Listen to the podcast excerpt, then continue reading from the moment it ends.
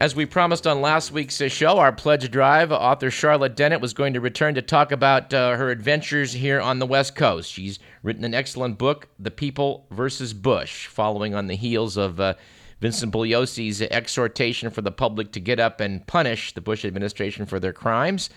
And uh, she is going to return now and, and tell us about, uh, about what happened. Welcome back to the program, Charlotte Dennett.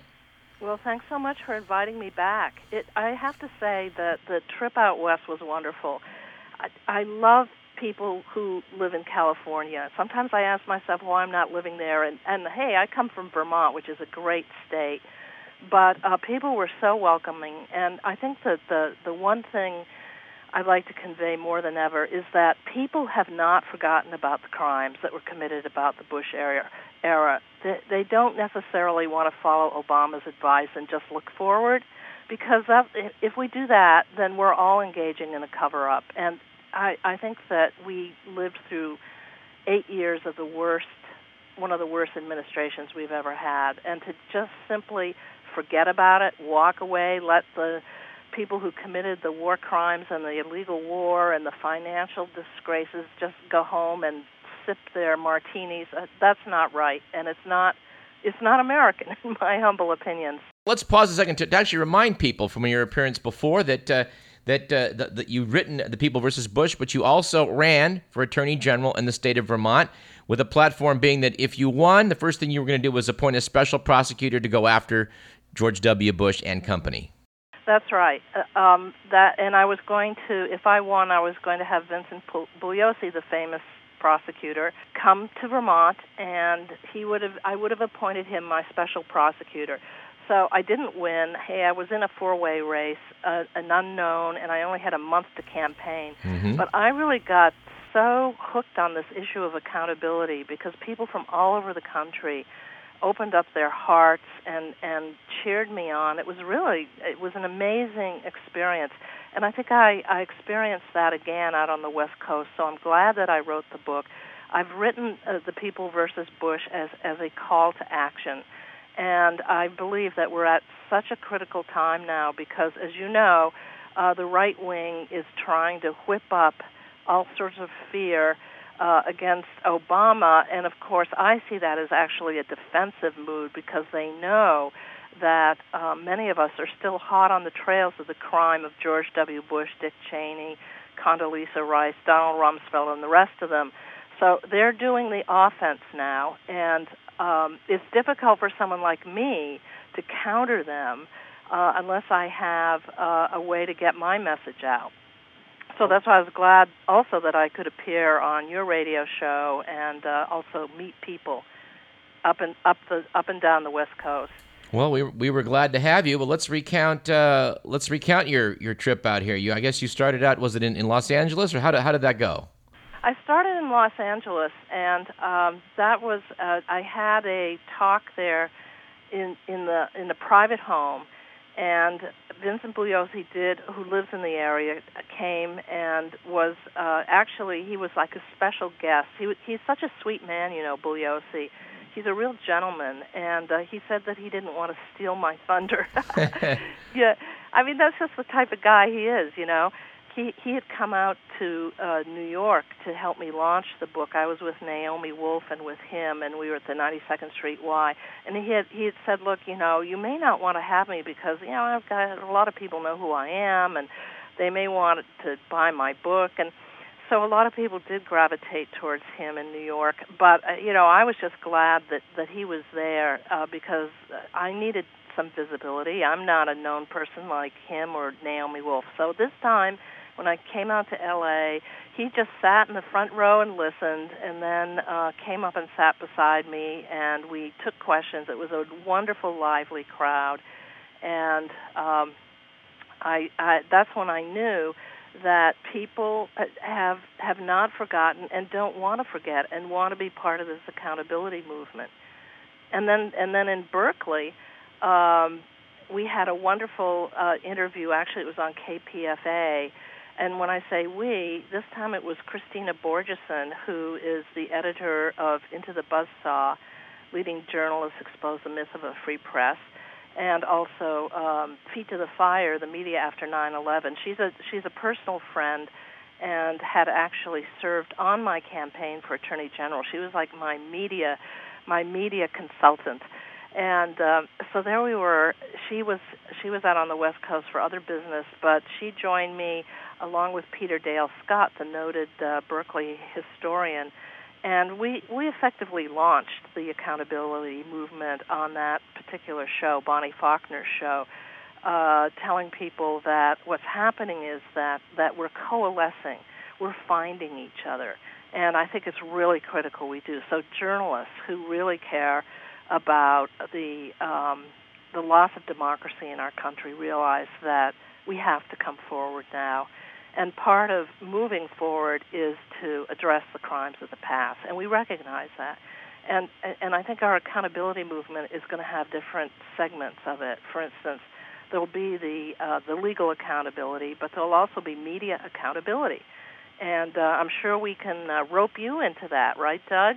I'm thinking as as you were as you're speaking, I realized we've had Peter on three times, Peter Dale Scott. We've had Kristina on twice. We've had Vince Bugliosi on, I think, at least twice. So we're definitely, we're, you and I are definitely on the same page on this. Yeah, that's great. And um, I should let people know that um, I'm developing right now uh, on Facebook a, a, group called Accountability Now. Yeah. And uh, so um, it's it's it's in its earliest stages, but I think I'm I'm ready to let people know that it's there. And if they're interested, the, the other sections that we want to develop are um, electoral accountability. I met some some wonderful people on this trip who have devoted all of their time, their spare time, to making sure that our election, elections are not tampered with. And uh, I was told by one such activist that there's some, I don't know, 20,000 people in that group alone. Yeah. So the whole point is we've got to come together now, and we've also got to be a force to remind the American people uh, of what happened during the last eight years, so they don't get swayed by these right wingers to, um, you know, to frankly to vote in uh, Republicans who could be, have, heaven forbid, even worse than Bush. I then um, went on to Seattle and had a had a very good meeting at a Seattle bookstore with people who had been very much involved in the impeachment movement.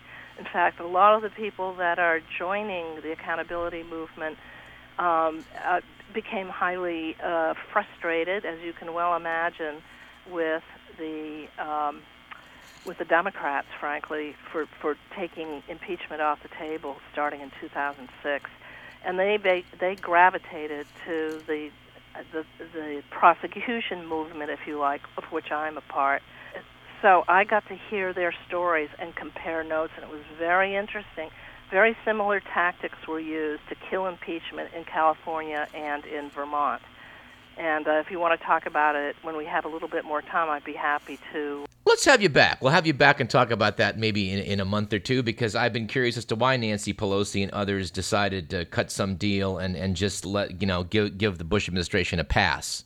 Well, uh, just I'll just I'll tantalize you with my new knowledge, which is I had known that in Vermont we had very close to getting a resolution passed in our state legislature that would have required the U.S. House of Representatives to take up impeachment, and it was killed by top Democratic Party leadership. And the people that they went after was the Speaker of the House. And so I just found out that the same thing happened uh, in California.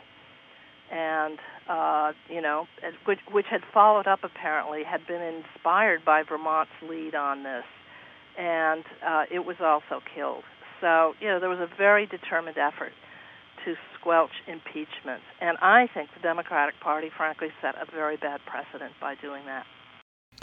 Well, we couldn't agree with you more. And yes, let's come back and talk about some of the details as as as we swing into election season, which of course we will do as the months uh, progress. Well, wonderful. Um, great to talk to you, Doug. Charlotte, you're you're always welcome here. So and and you'll and you'll be back, and we'll talk more. And let's get Kristina Borjesson, uh, uh maybe on that same show. We love Kristina. Well, that'd be great. She's coming up this weekend for a visit, so right. um, Perfect. But I'll tell her about it. Okay, give give her a pitch. Will do. Okay, Doug. Charlotte, thanks so much. Okay. Okay. Bye-bye. All right, we've only got about a few minutes left here on the program. Let's just do some miscellaneous items. We talked a, a few weeks back about uh, Newsweek magazine's Swing to the Right. And right on schedule, the April 26th issue puts Rick Perry, the governor of Texas, on the cover with the big headline Don't Mess with Texas. Rather disgusting piece by Evan Thomas and Arian Campo-Flores says the following The myth of the once and future king is, an, is as old as Camelot, as ancient as the Bible. If only someone could pull the sword from the stone and free the land, restore it to its former greatness. If only Bonnie Prince Charlie could sail back from across the sea and drive away the British oppressors. If only a new Saladin could sweep away the infidels and restore the Muslim caliphate. If only Bobby could vanquish the usurper Lyndon Johnson and restore the mythical Kennedy Camelot. If only the Messiah could come again. In dark times, the memory of a lost golden era reckons, and the people look for their Redeemer. In Texas, his name is Rick Perry. I want to warn you before you read this article, you may want to get a bottle of syrup of Ipecac. The article goes on to ask if he's good for Texas, an open question, why not America? Could Perry be the second coming of Ronald Reagan? You know, Newsweek magazine, we've tried having a Texas governor for president. I don't know if you guys noticed, but we actually have tried it. It didn't work out.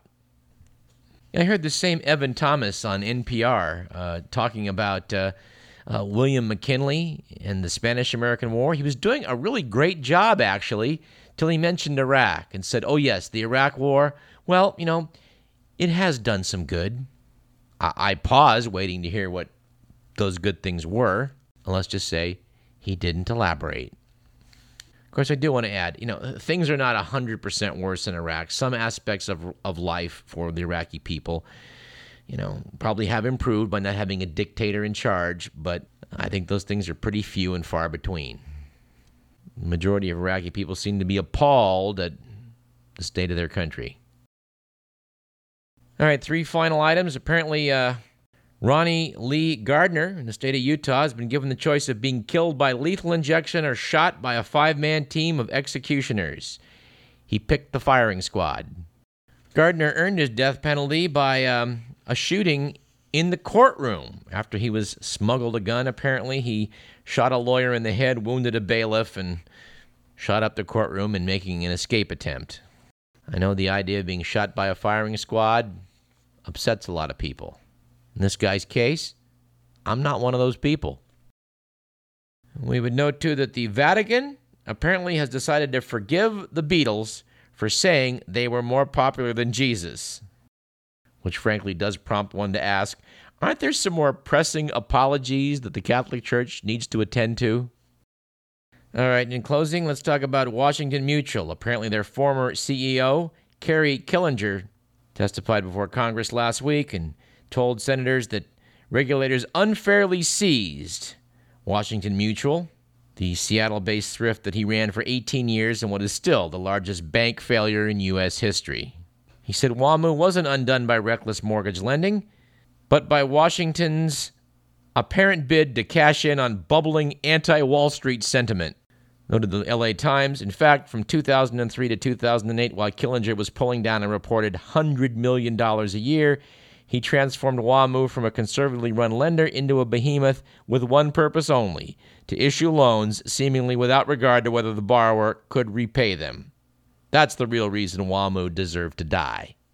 And we close with the fact that apparently uh, during the Senate's hearings on that failed bank last week, some details of a company retreat leaked out.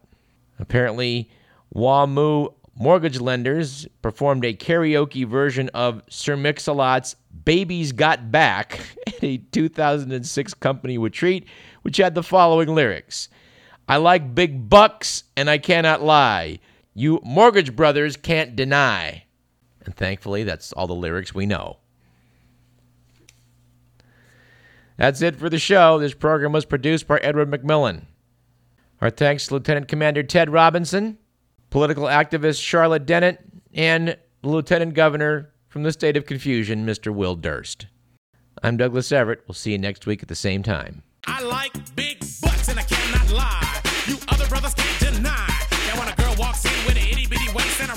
in your face, you get sprung. Wanna pull up tough, cause you notice that butt was stuffed. Deep in the jeans she's wearing. I'm hooked and I can't stop staring. Oh, baby, I wanna get whipped up and take your picture. My homeboys tried to warn me, but that butt you got makes me so horny. Ooh, rumpa smooth skin. You say you wanna get in my Benz? Well, use me, use me, cause you ain't that average groupie. I seen her dancing.